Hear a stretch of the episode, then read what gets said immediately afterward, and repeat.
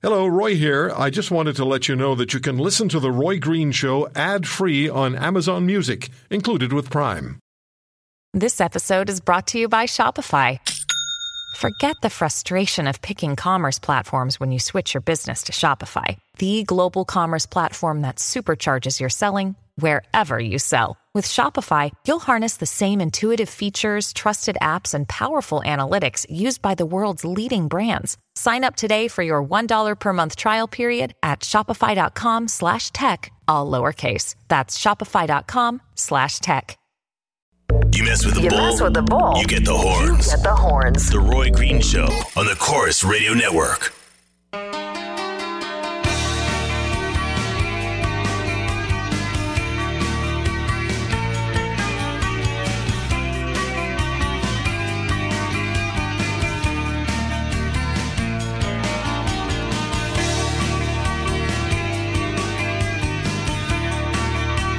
Roy Green Show on the Corus Radio Network. Emails to roy at roygreenshow.com. We're on Twitter. Follow me on Twitter at The Roy Green Show. And let's go to your calls. Chris in Saskatoon. Hey, Chris, thanks for the call, sir. Hey, Roy. Yeah, Um, go, go ahead, Chris. Yeah, I think the bigger concern here that I'm really freaked out about as having kids myself is um, I, I was reading from McKinsey Institute. Uh, they're predicting by 2030, 400 to 800 million jobs are going to disappear worldwide because of automation.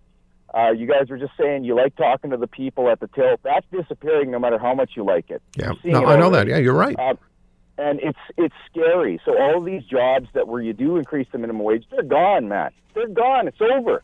So the real scary part of that is when the the company's making stuff like your laundry detergent and all these things. Those jobs, all those jobs are going to be done by robots. Where's the people going to get the money to buy these products? So it's going to have this insane effect on everything. And how are we going to pull out of that? And it's really scary, and it's going to happen really fast. When you have a majority of the people, you got low income, middle income, uh, that's keeping the economy worldwide afloat. They have no money to buy your stuff anymore.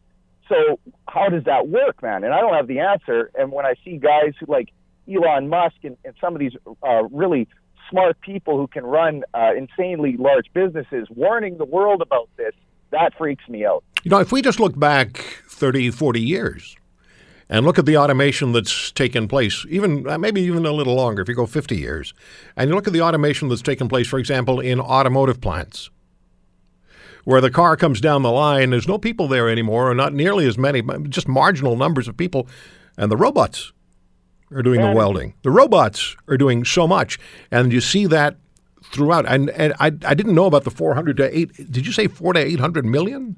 That's McKinsey uh, Global jobs. Institute. yeah. Wow, yeah, I'm going to look at that story. But it, yeah, there's going to there's obviously going to have to be a significant difference, a different approach. There are countries now looking at a at a minimum uh, living wage for everybody. If if jobs are just going to disappear to automation, and they will, if jobs are going to disappear to automation, then some other accommodation is going to have to be made to keep people afloat.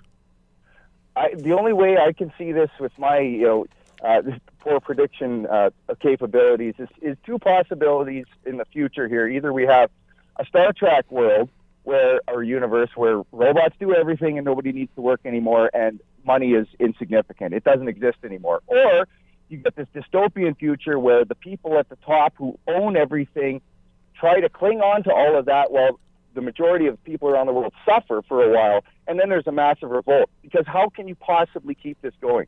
And with vehicles, man, in 10 years, we're not going to be driving anymore. I don't care what anyone says. Like, all those jobs are gone. Sammy, cabs, delivery services.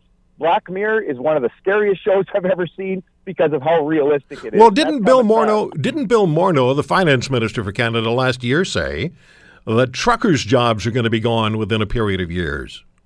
I have trucker relatives, and they're close to retirement, and they're saying, thank God, because they'd be screwed.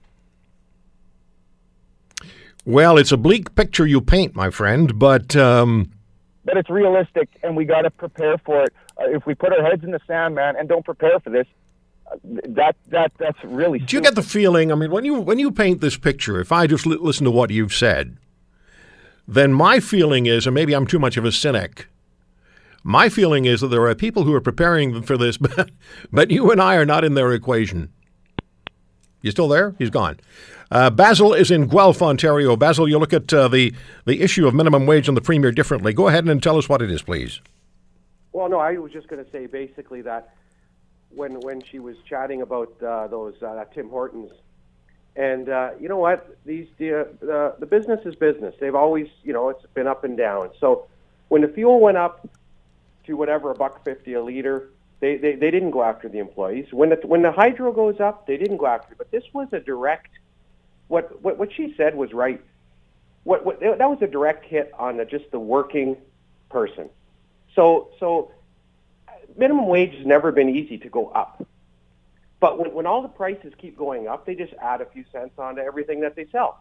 But the, what they did to those employees, I didn't think that was really a smart. They should have waited a month or two, and they could go and say, okay, our bottom line changed. We didn't make as much money, blah blah blah. But to stick it to the day, that was wrong.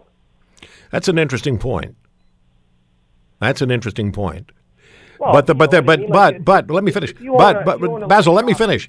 Their expenses and their projections for the next three months, six months, they would significantly change on the first of January, or they would be preparing for that leading up to the first of January. Yeah, but Roy, Roy, who's to say that uh, when when a person earns an extra dollar or two, they don't produce more? So who's to say really yet that it was a negative effect? well, you, you, you, you heard you, you you heard um, uh, Dan Kelly and what the small business community is saying. Their concerns are, and that there's going to be a huge job loss. Bank of Canada says sixty thousand. And when I saw, and this is this surprised me when I saw that the restaurant sector in Ontario, and it's somewhat different in each province, but the Financial Post story says that their margins, their profit margins, are 3.24%. If you then start to increase their costs by roughly the same or potentially even more, you're really uh, you're you're really heading toward a collision of uh, business and opportunity.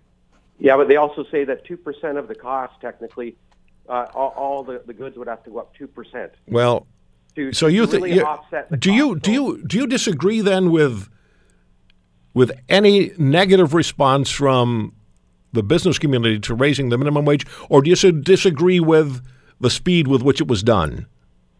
Well, you know what? It, it might have been better to maybe go a buck a year or something. Like I, I don't, I don't work for minimum wage, but I understand there is a lot of people out there, and they're the ones who are really going to get that extra hundred bucks Yeah, a week. And and and you know what? yeah, but some businesses It- it- can't afford that if they've got you know if they have five or six employees.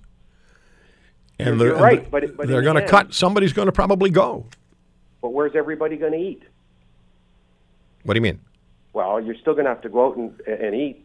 I, I mean, people, you're not going to close every restaurant and say everybody. No, no, you're not going to close every restaurant, but some jobs will disappear. Hey, thank you for the call, Basil. We, uh, we we just see it slightly differently. Ron is in St. Catharines, Ontario. How are you, Ron?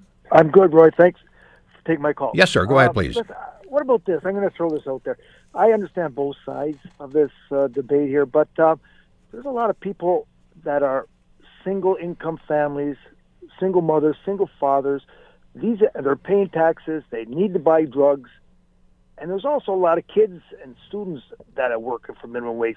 My idea is, why don't you have a uh, this might be a little discriminatory. That's the only problem. Why don't you have, you know, uh, depending on how many dependents you have, or if you're if you're a single mother or single father, you get the fifteen dollars, and the kids and the people who just work part time, they stay at eleven fifty. Maybe there's a minimum and a maximum of a minimum wage.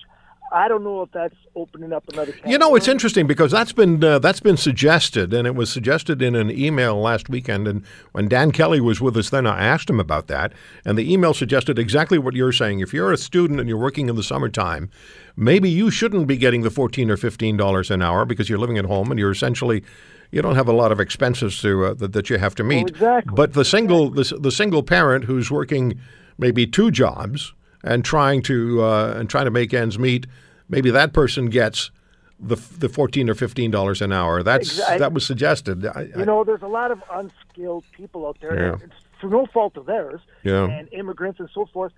that they have families, and they and they still need to try to improve the quality of life. Yeah. And they just can't do it on eleven bucks an hour. Yeah, Just, yeah. So that's just a thought. I don't know if that's No, good, good call, Ron. Yeah. what. No, no, good call. Thank you so much. I appreciate it. All the best. We're going to wrap it up with William, who's in Toronto. William, please go ahead, please. Please go ahead, please. Yeah, anyway. I, I agree with what you said. Uh, some jobs are just not worth uh, the amount they're paid, especially at Tim Hortons. Uh, Fifteen dollars for what do those people do, and you don't do it well, is just not worth it. And there's a lot of internal problems with Tim Hortons as well because the franchisees are uh, have an eight hundred million dollar suit against their parent company. Well, we're just let's let's let's back it up because we only have a couple of seconds. What I said, what I meant to say was, and what I said was, certain jobs are only worth a certain amount to the employer, and there's no way of getting around that. You cannot get around that. That's just the reality. And if they have forced to pay more for that job, that job's going to probably be dis- disappear because they'll split it up. Uh, the three jobs that they may have had, three people doing that particular job, will be split up and it'll be two people doing that job. Thank you very much for the call, William. We will come back right after this.